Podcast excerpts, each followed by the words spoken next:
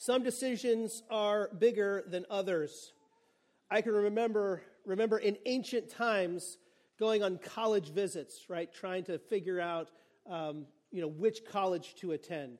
And yes, there was electricity when I went to college, but just to say, you know, it was a long time ago. But that was a big decision, you know, deciding what college to attend. Uh, some decisions are bigger than others. I couldn't tell you what I had for dinner on the 12th night I was in college. I don't know what I chose to eat. It wasn't that big of a deal. Uh, but what college I chose was a big deal. I can remember in 1999 a big decision when I asked Lindsay if she would marry me. And boy, she remembers that day. I can tell you that. Yes, yes, a day of infamy in her life. Uh, I win. Yeah, anyway. So, uh, yeah, that was, you know, that was a big one. All right, that was a big one. Okay, that was bigger. Uh, I do remember what I had for dinner that night. I don't remember what I had for dinner the next night. No idea. Some decisions are bigger than others. I remember when we decided to buy our first home. This was down in Florida. I remember that decision. You know, anal- you know, painfully analyzing all the options and the market and the da, da, da, and all the you know the ins and outs, and then literally losing feeling in my hand as I signed my name one million times. You know, but that was that was a big one. That was a big one. I don't remember what I had for dinner the first night we were in that house. No idea. It was probably pizza, but I have no idea. I, I couldn't tell you, right? Some decisions are bigger than others. This part of the Gospel of Matthew is all about considering how you respond to Jesus. Matthew describes for us the different ways people reacted to Christ. And people had to decide what they thought about Jesus. At a certain point, when you interacted with Jesus in his first advent, as he taught, as he healed, there was a moment where you had to go, Who is this guy? What are we actually dealing with here? And that decision, the decision of how to respond to Jesus, well, it's a big one. In fact, it's the biggest decision anyone will ever make. And so, as we come to Matthew 12 this morning, we have to ask the question well, what about me? How have I responded to Jesus? What do I believe about what he taught and what he did? Does my life bear out what I have believed about him? This, this part of the Word of God calls us to consider our response to Jesus the Messiah. And as it does so, we have an opportunity, an opportunity to maybe afresh just consider where do I stand spiritually? How am I doing in my pursuit of the Lord? In many ways, a passage like this in Matthew chapter 12, it functions like a line in the sand. And it's Jesus himself who draws it. And he says, Let's go. You got to make up your mind. What do you think about me? Now, in the context here, uh, Matthew has described a couple of controversies where Jesus has corrected faulty thinking about the Old Testament law, the Mosaic law. And so he's been confronting the hypocrisy and that law keeping performance orientation of the Pharisees. And as he's done so, that culminated uh, in, in chapter 12, verses 18 to 21, with a quote from Isaiah 42, where Matthew says, Jesus is the promised Messiah of the Old Testament, specifically the servant of Isaiah 42. The servant in Isaiah is God's agent for rescue. And so, wow, Jesus is the servant. Matthew makes it very clear. And then here we get to this next scene where there's this man who's afflicted by a demon, and then we see what unfolds and, and how there's another call to respond to Jesus. Let's pick it up again in verse 22, though, and just see what happens here. So, there Matthew writes in verse 22 Then a demon possessed man who was blind and unable to speak was brought to him. He healed him so that the man could both speak and see. If we pause there, this is not surprising to us by this point in Matthew. There's been a ton of healing of both physical ailments and of demons. Jesus uh, releasing people from the, the affliction of demons. And so here Jesus does that. So now this guy can actually both speak and see. We might, if we were really savvy, we might think to Isaiah, and there are prophecies about the Messiah in Isaiah healing, right, people. And so we might connect some of the dots there. But one way or another, there's something serious going on here with Jesus uh, alleviating people's suffering, specifically from demon possession in this case. And there's no drama about it. Remember, I told you when Jesus heals people from demons, it's not like he has to say the right thing or like dance on one foot and turn around or like get the right essential oil to pour on the guy or whatever. Like, it's none of that. He just says, You're done. Boom, done. So here, Jesus heals the guy. The demon's gone. That's it. So now he can speak and see. And the crowds have started to figure out the pattern. Like something's going on with Jesus. Verse 23 All the crowds, all the crowds were astounded and said, Could this be the son of David? Now, in your Bibles, son of David is capitalized. That's, that's a title, right? And we see in that title, there's this expectation that people had, that Jews had in the first century, that the Messiah would indeed be a descendant of David. Where does that come from? Well, that comes all the way back from 2 Samuel chapter 7. So if you go back and look at 2 Samuel chapter 7, that's uh, the narrative of David's ministry, particularly his reign in 2 Samuel. And so in chapter 7, God tells David, I'm not going to allow you to build my temple. Your son Solomon will do that. But he promises David in chapter 7 that from him will come a descendant who will reign forever. And so there was this expectation. Every day after 2 Samuel 7, there was an expectation of when would the son of David, the promised one, who's the rescuer, right, when would that one come?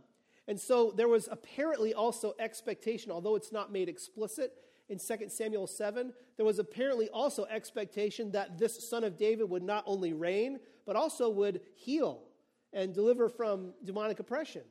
And so apparently the first century Jews, some of them had connected the dots between 2 Samuel 7 and Isaiah and other messianic prophecies in the Old Testament. All that to say, the crowds, you know, they're standing there and they're watching Jesus heal left and right. And then here this guy comes and he's demon afflicted and he can't speak. And, and Jesus relieves the, the guy from the demon and now he can speak and, and, and he can see. And, and it's like, wow, this is this has got to be it, right? The crowds are using their brains. This has got to be it. The son of David is here. Like, it, surely this is the son of David. Now, the way that question is phrased in verse 23, it expects a positive response. Could this be the son of David? Yes. Yes. It's a positive response, right? It's a positive response. If we just pause here, these first two verses, we learn very clearly from these verses that Jesus is the promised Messiah of the Old Testament. That Jesus is the promised Messiah of the Old Testament. Right here in close connection, we have Isaiah 42, we have 2 Samuel 7, right? We have the, the narrative explanation and crowds putting the pieces together, and I think that those pieces are being put together accurately. Matthew wants you to see that the crowds are right here, that Jesus is the expected Son of David, which means this the story of Jesus is the story of the Bible. That it's, it is one story. We go all the way back, past 2 Samuel 7. You go all the way back to Genesis.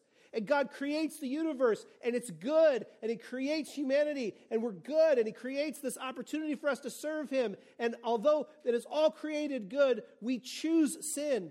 And in Genesis 3, sin enters the world, and now creation is broken. And from the, the second page of the Bible, right, we're looking for rescue, provision, uh, satisfaction, relief, healing, all of it, right? So we know why all bad things happen because of Genesis 3. And then there's this expectation. But man, right after, right after the fall, God promises, I'm going to be sending a, a redeemer, I'm sending a rescuer. That there will be a descendant of Adam and Eve who will crush the head of that serpent. And then we learn a little bit more. Later, we find out, oh, he's going to come through the family of Abraham, right? And then we learn a little bit more. Oh, it's not just the family of Abraham, it's going to come through the kingly line of David, right? And so the story of the Old Testament continues right into the New Testament. And as Matthew explains Jesus' life, and ministry, and teaching, he says, you got to know this is the story. That thus, the story, what people are looking for, forgiveness for sins, relief of guilt, relief of suffering, ultimate satisfaction, all this is one story, and it's the story of Jesus, the Son of David, who is the Savior. Jesus is the promised Messiah. Now, here's the question. The crowd intellectually starts to put the pieces together. Man, this could be the son of David. I think it might be. But Intellectual knowledge that Jesus is the promised Messiah is not necessarily faith. And I don't want to spoil it for you, but before too long in Matthew, we're going to see that the crowd isn't exactly interested in following Jesus the Messiah. So they may say, oh, yeah, Jesus is the promised Messiah. I could answer that question accurately on an exam, right? Multiple choice, right? Who is the, the promised Messiah? And if Jesus is on there, check the box. But the question is not, do I intellectually understand? The question is, do I believe? Have I decided that that means something for me? Jesus is the promised Messiah. We don't know if the crowd's faith is legit yet. Will they follow? Will they submit? Well, we'll find out in weeks to come. But it also just helps us in the moment realize that in actuality, because the Bible is one story, all of our hopes for rest, healing, satisfaction, prosperity, forgiveness, and belonging, all those hopes hinge on Jesus being the promised rescuer, right? They all hinge on that. And I don't care who you are this morning, you're looking for those things, right? We're desirous of those things. Did I ever tell you um, the story about the time I saw the Honda Civic pulling a trailer on the road trip? Listen, I love the Honda Civic, okay? The Honda Civic got me through seminary and college for that matter. It is a glorious vehicle, okay? But just between you and me and the internet, the Honda Civic was not designed to pull trailers, okay? All right? And you can go back, you have to read Japanese, but you can go back and look at those early documents. They designed this car. It is not designed to pull a trailer. So we're on this road trip. I don't remember where, uh, maybe it was on 81 or 95 or whatever, but we drive by, and I see this broken down Honda Civic with this massive U Haul trailer, you know, stuck on the back of the thing. And I thought, yeah, well, that's about right. Yeah, because, I mean, as glorious as the Civic is, it can't pull that trailer. You know what happens with us sometimes? We look for satisfaction, rest, healing, provision, forgiveness, belonging. We look for those things in places that weren't designed to give them to us. Money can't pull that trailer. You're looking for a sense of, of achievement, fulfillment. Money can't pull that trailer. You're looking for true rest. Netflix can't pull that trailer. You know, you're looking for meaning and significance. Your Xbox or PS5 can't pull that trailer. You're looking for love, acceptance, and belonging. Your spouse is, is a good gift to you, but your spouse can't necessarily pull that trailer forever. They're not designed to. The son of David can. I mean, that's what's going on here. Matthew says, you got to see it. He's the servant of Isaiah 42. He's the son of David of 2 Samuel 7. He can pull that trailer. The stuff that you are looking for the healing, the forgiveness, the prosperity, the peace, the rest what you're looking for, you can find it. It is, it is out there, but it's only in Christ. It's, there's one story that's being told, and it's His story. And we are a part of it, and it's by God's grace that we are a part of it. But the reality is, Jesus is the promised Messiah, and that means something for us. The crowd starts to see it. It's on, we're on the fence as to whether or not they're going to respond with faith. The Pharisees, the local religious leaders, see Jesus. They see evidence that he is the son of David, he is the promised Messiah, and for them, that is a problem. Some decisions are bigger than others, and they made a, a woeful decision here about how they were going to respond to Jesus. Watch what happens in verse 24. Okay, so the crowds are like, could this be the son of David? Okay, yeah, we think so. Verse 24 When the Pharisees heard this, they said, This man drives out demons only by Beelzebul, the ruler of demons. Okay, so just pause there, verse 24. The Pharisees intentionally decide we cannot let Jesus get away with this we see him relieving people's suffering, doing all this messianic stuff. And if we let this get out of hand, people are going to really start to think he's the Messiah. And he's going to get the control. He's going to be the authority. We're not the authority. And, and we, don't, we don't like the way he reads the Old Testament law anyway. He is a problem. And so, how can we discredit his alleviating, alleviating people's suffering, even demon possessed people? And say, ah, we know what we'll do. The only way he's going to be able to alleviate people suffering with demons is because he's obviously working with Satan. It uses the term Beelzebul here, the ruler of demons. Beelzebul is it comes from an old Canaanite uh, term for one of the Baals that was worshipped in, in um, in the Old Testament, but uh, it's a play on that, that title negatively. It's like Lord of the Filth, is the idea. But, um, but one way or another, by the time of the New Testament, that term gets used as a synonym for Satan, right? So Satan as the leader of demons who are fallen angels in rebellion against God. And you can see that clearly even stated there in verse 24. He's Beelzebul, the ruler of demons. So, what the Pharisees say, people start to say, hey, is this guy the son of David? And it starts to trend. And the Pharisees are like, no, no, no, no, no. He's doing this by satanic power. Right? We got a problem. Verse 25. Knowing their thoughts, he told them, Every kingdom divided against itself is headed for destruction. No city or house divided against itself will stand. Verse 26 If Satan drives out Satan, he is divided against himself. How then will his kingdom stand? And if I drive out demons by Beelzebul, by whom do your sons drive them out? For this reason, they will be your judges. Okay, pause here. Jesus here brings to bear some critical thinking skills, like basic logic. He's like, listen, you know, a house divided against itself, a nation divided against itself, it's not going to stand. If your team is fighting against your team, you are not going to win. This is ridiculous. So he says, if Satan is, divi- is driving out Satan, then Satan, listen, no offense, but Satan's dumb. If he's undoing his own work, if he's tearing down his own work, he's missed it. So, verse 27, Jesus makes that logical conclusion. He says, If I drive out demons by Satan, by Beelzebul, well, then by whom do your sons drive them out? And he says, For this reason, they will be your judges. So there were other Jewish exorcists in the first century, and God had granted them, by his grace, a measure of success. And so Jesus says, Well, if I'm driving out demons by Satan, what about the other, the other Jews who are doing this and being successful in it? Listen, the other exorcists, they weren't Jesus, right? So they, they, they didn't know what exactly they were doing. They prayed earnestly. I think they did sometimes dance on one foot and try to use essential oils and stuff. Like they didn't know.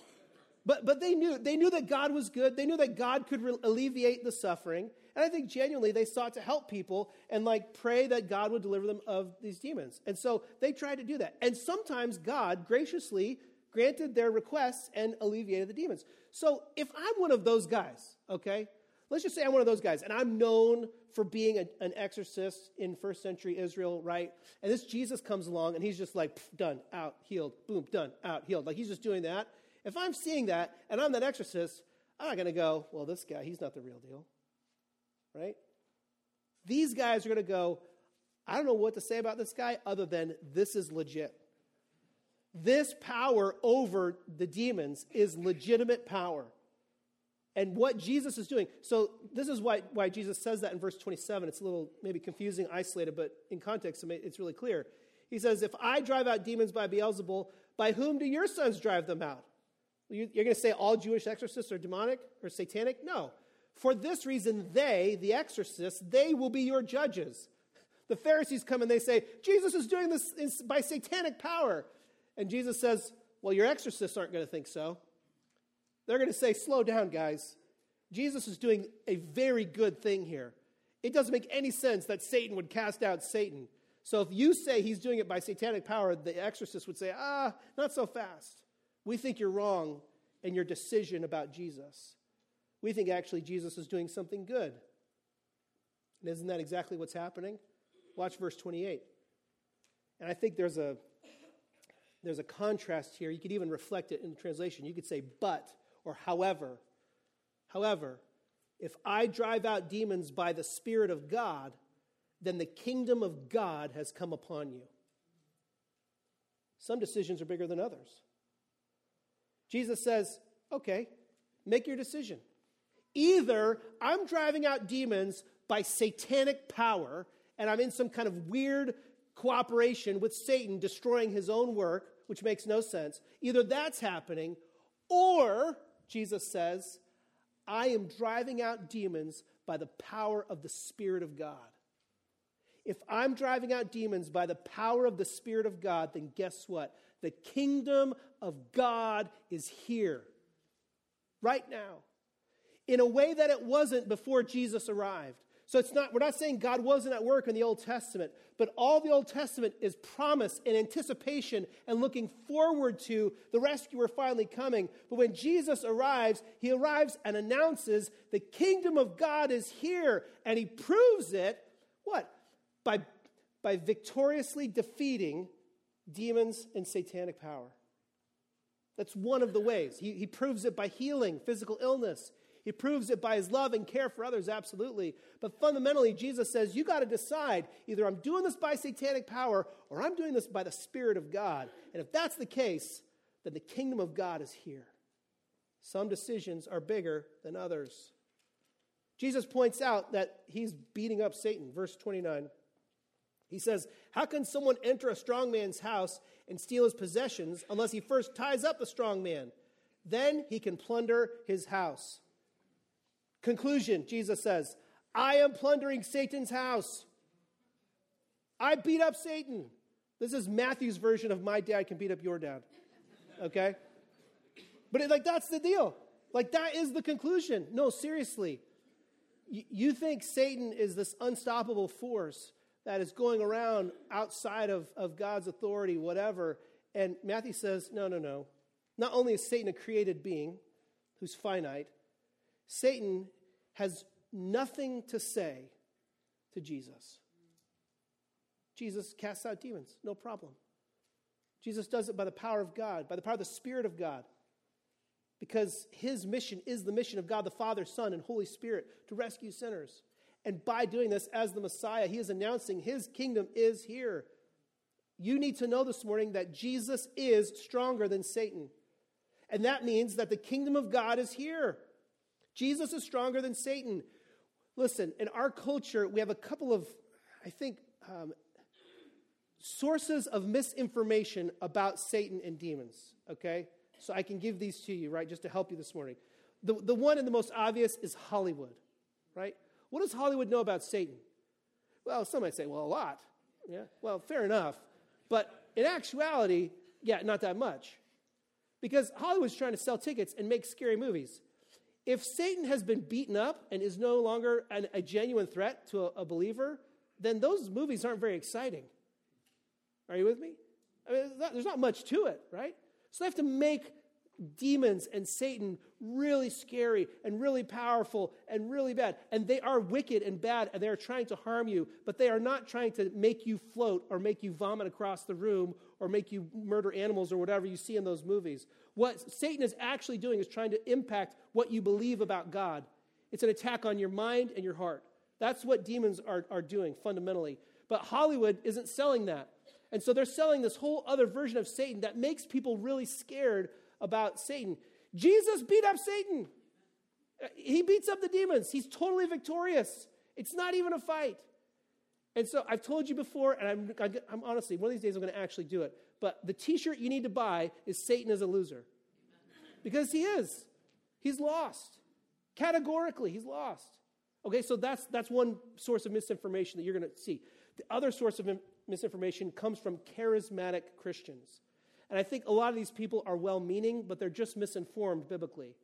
These are people who live their lives as Christians in constant fear of Satan and demons. Where they're like, oh, Satan's in this room, or Satan's in this house, or demons are in this room, and, and like there's gonna, whatever, and, and there's like a fear there. You do not need to fear Satan.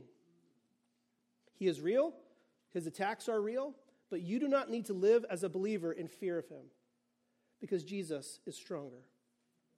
He's stronger. In fact, we see this point proven in multiple places, don't we, in the Gospels? You could go back in the Gospel of Matthew and just go back to Jesus' time, those 40 days in the wilderness when he was tempted by Satan. Who won that one? Jesus wins. Jesus wins. Relying on the Word of God, correcting fault, faulty theology and a false reading of Scripture, Jesus wins that battle. Every interaction we have between Jesus and demons, as he alleviates people's suffering by healing them from these afflictions, it's never close.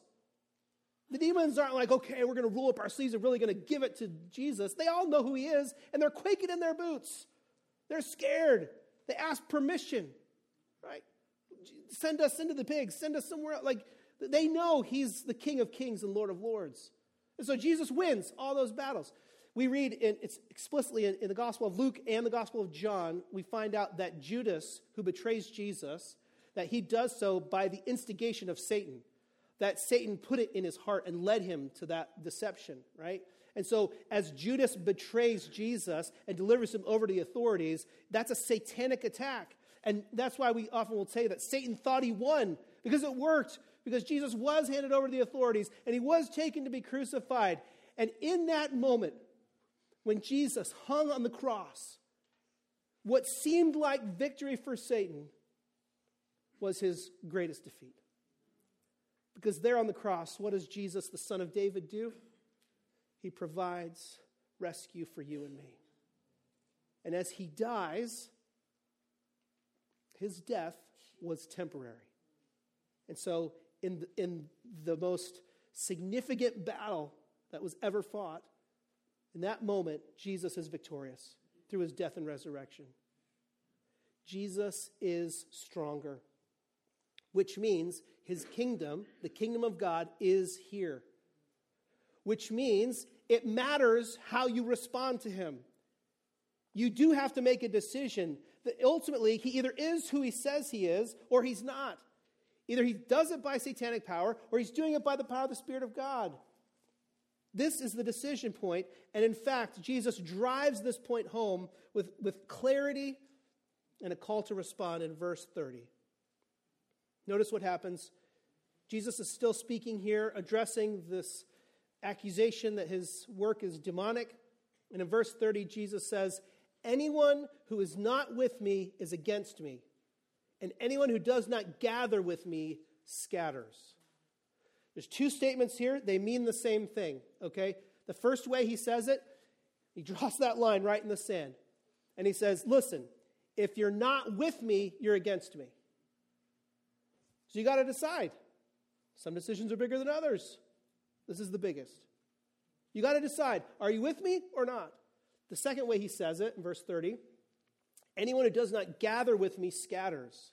This is why it's about more than just intellectual like acknowledgement.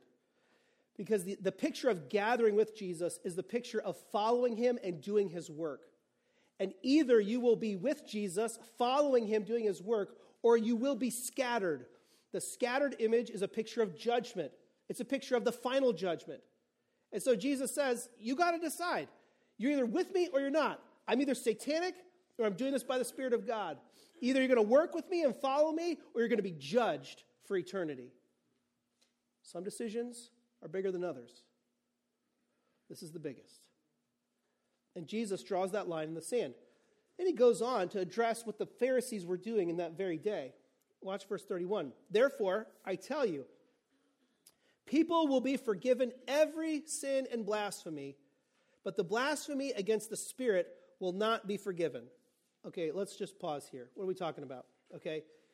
Jesus says basically, anybody can be forgiven of any kind of sin. If you turn to me and you come to me, and the sin that you struggle with, the sin that's in your heart, the sin that's in your past, he says, you can be forgiven of that. Even blasphemy. Remember, blasphemy is cursing the Lord or, or speaking negatively about God. So he says, I can, I can offer you forgiveness for any kind of a sin. But then he says something interesting. He says, But the blasphemy against the Spirit will not be forgiven. Now, the blasphemy against the Spirit, I think in context, it's very clear. It is the attributing of the miraculous work of the Messiah by the Spirit of God to Satan. Okay, I think you could only do this if you were on earth when Jesus was alive, uh, this first advent. And I think here's Jesus, and he says, Okay, I've delivered this guy from the demon. And if you say that my work, that is actually God's work, right? Father, Son, and Spirit working together. If you say that work, empowered by the Spirit of God, is satanic, you are blaspheming the Holy Spirit. You are saying the Holy Spirit is actually Satan or satanic, right? And in that accusation, you have made your eternal decision. That's it. So you're done. I don't believe that the blasphemy against the Holy Spirit is something that can be, you know, committed today. I think sometimes believers read passages like this and they worry that they've committed it. If you're worried that you've committed it, you haven't committed it, right? I mean, that's, that's where he is.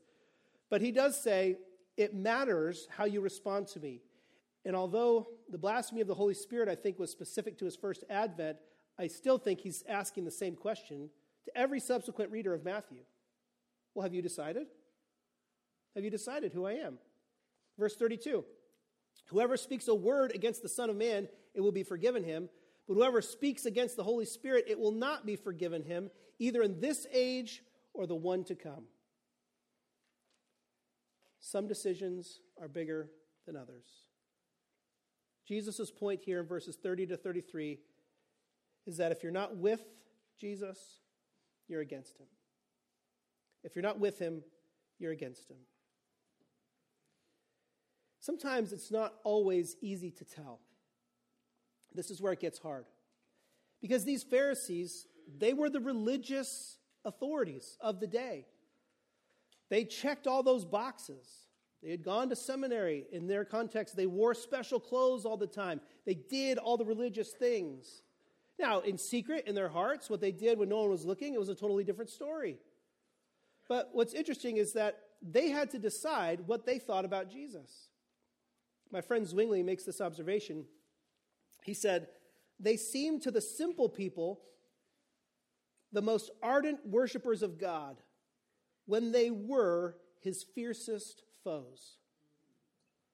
They seemed like they were the most spiritual people. And in reality, they were his most ardent foes. This is why we need this passage. Because this passage is not just about initially coming to faith in Jesus, which, if you're here and you've never trusted in Christ, there's a message here for you. You got to decide are you with them or not? I mean, Jesus is saying, if you're not with me, you're against me. So you have to decide are you going to, are you to be scattered and face judgment, or are you going to take refuge in the Son of David? Right? He can pull that trailer right? So that, that's, that's the question for you. But beyond that, beyond just conversion, we also have to ask the question if you call yourself a follower of Jesus, you need to make sure that you actually are a follower of Jesus. Because you could be, you could seem like the most ardent worshiper, and yet in reality, you could be God's fiercest foe. Now, let's talk about this and unpack what it might look like in our lives. Well, of course, it could be open rebellion. This is where we shake our fists at God, okay? Where, where we reject the Word of God and we applaud sin. We participate openly in sin in our lives. Uh, we, we applaud when others do it. We laugh about it. You know, we're shaking our fist at God. You know, God, you're not there. You're a liar. Your word's ridiculous, whatever. You're outdated. You're outmoded. You know, forget it. Right? So that's open rebellion, right? But that's, I mean, that does happen in our culture, to be sure. But maybe that's not the most likely way we would struggle. We might struggle more with what I call a personalization of Jesus, where basically it's a choose your own Jesus idea, which is really popular in our culture. I will worship a Jesus that I approve of. I will worship the Jesus that, that I'm comfortable with, right? So you pick and choose which parts of the Gospels that you like. You pick and choose which parts of the Bible are, are pleasant to you and the ones that you you like. And there's no actual authority in the Word of God. You are the ultimate authority because you decide which ones matter and which ones don't. There's an intentional rejection here of hard truths or things that you don't like. It's kind of like Thomas Jefferson. You, you remember the story about Thomas Jefferson? He had the Bible. He didn't believe in anything supernatural. And so he took his Bible and he cut it off the binding and he, he cut out all the sections that had miracles in the Bible and then glued the rest of it. You can see this Bible, it's at the Smithsonian in, in D.C. But, and then he put, glued the pages all back together and he had a miracle-less Bible, okay? Least helpful Bible ever, just in case you're wondering, right? But that, like, he was, he was so bold and arrogant, he thought, I can tell what should be helpful to me in the Word of God and what isn't. Brothers and sisters, if you're in that place in your life, you are your God. You're the creator of the Word of God. And so there are things in the Bible that are hard to believe. There are things in the Bible that are confusing. There are things in the Bible that aren't easy to explain. But the minute you decide that you're the one who will pick and choose what Jesus, which Jesus you're going to worship, you've created a false Jesus, not the real Jesus. Jesus says, if you're not with me, you're against me. If you're going to edit me, then you're not with me. So I think this is a big danger in our culture. So this personalization, pick your own Jesus, you know, kind of a movement. Maybe uh, additionally, another threat, and this one's very tempting for us, it's quiet rebellion against Jesus. This is not shaking your fist at Jesus, right, boldly. This is you're checking some of the boxes, the public boxes. Go to worship, right? Show up, right? Maybe you've got a Jesus fish on your car. There's some, there's some other signs. Maybe you wear, wear a cross or something. But in your actual decision making in your life that nobody sees, but in, in internally, Jesus is not your Lord. You do what you want to do. It doesn't matter what he said in his word, it doesn't matter what he's called you to. As long as people see you out on the externals and you look like a follower, then fine. But in actuality, you're not a follower, you're following yourself. And this is not so much editing everything, it's just more deciding, I'm going to do what I want to do, but I want people to think that I'm a Christian. Maybe you're here, especially at our church, because your family expects you to be here. Maybe you're here because you know people that you respect are here, and you think I'm supposed to be here because those people are here. Well, can I just encourage you that your decision about how you respond to Jesus is the biggest decision you will ever make. And if you're not here for him, then you're against him. If you're not here because not only are you intellectually convinced he's the son of David, but that you have believed and you are now submitting to and trusting in him as the son of David, right? If that's not you, then you're headed for scattering. You're headed for judgment. If you're not with Jesus, you're against him. Quiet rebellion engages in secret sin. Quiet rebellion avoids accountability. Quiet rebellion refuses to make changes in your life, even though God calls you to. As long as you're checking those exterior boxes, you feel good about it. But if we are with Jesus, if we are with Jesus, we believe what he says. We accept his teaching, his word. If we are with Jesus, we follow his spirit by obeying his commands. If we are with Jesus, we submit to Jesus as Lord and make changes when we need to make changes. If we are with Jesus, we confess our sins to him and to others, acknowledging our failures and finding comfort in his cross. If we are with Jesus, we love his bride, his church, right? And we cherish it. If we are with Jesus, we worship him, we exalt him, and value him supremely each day, striving to value him supremely every day in all the areas that we have, uh, all the areas that we experience our life in work, school, family, whatever it is. If we're with Jesus, we serve Jesus sacrificially. If we're with Jesus, well, we, we talk about him, share this message of who he is. If you're not with him, you're against him. And this decision matters more than any other. If you're here this morning and you're a believer and you're being convicted that you're not submitting to Jesus in your decision making, there's only one thing to do it's confess. Go to the Lord. Go to the Lord in prayer, and it just looks like this Lord, forgive me for not following you in fill in the blank. Forgive me for how I've been behaving, fill in the blank. Lord, thank you for defeating Satan so that I can be forgiven. See, there's a road for the believer to grow in submission to Christ. In fact, that is our road, isn't it? There's not one Christian who can say here today, Oh, I've got it figured out, no struggles, total submission to Jesus. No, no. But each day as a believer, we're called to grow in that submission to Jesus. Jesus says, if you're not with me, you're against me. This is the decision that matters most. My friend Samuel Rutherford, who was a pastor in Scotland in the 1600s, you know, not a great place to be a pastor in time, turns out, because in Scotland in the 1600s, there was still a fair amount of religious conflict. And he was arrested. This guy's bad to the bone. He was arrested for a while and he had to stay. It was like kind of like house arrest. He had to stay in Aberdeen for a few years. It wasn't a super pleasant situation they had him living in, but he called it Christ's Palace in Aberdeen. And so he would refer to his less than stellar situation. He said, Yeah, I'm writing from Christ's Palace in Aberdeen. It was basically prison. But he's like, Yeah, I'm in Christ's Palace in Aberdeen. So that just tells you about him. Uh, he just acknowledged, he has, uh, his, his letters are such an encouragement, especially during that time when he was in Christ's palace. But he, he said this He said, They are not worthy of Jesus who will not take a blow for their master's sake. He said, Jesus is saying in the gospel, Come and see. He has come down in the chariot of truth, which he rides through the world to conquer men's souls, and is now in the world, saying, Who will go with me? I love that. Jesus is riding around in his chariot, just saying, Who's with me? Who's with me? He gets that from Matthew 20, or Matthew 12, verse 30. Right? If anyone is with me, or if anyone's not with me, he's against me, right? Jesus is going around, who's with me? Who's with me? Well, are you? That's the decision you have to make. Some decisions are bigger than others. This one is the biggest. Would you pray with me and we'll ask God to help us reflect on this passage and respond rightly? Lord, once again, we thank you for the gift of your word this morning. We pray that you would help us to respond in faith. Lord, we see here there are two roads. Those who not only acknowledge that you are the promised Messiah, but those who submit to you as Lord.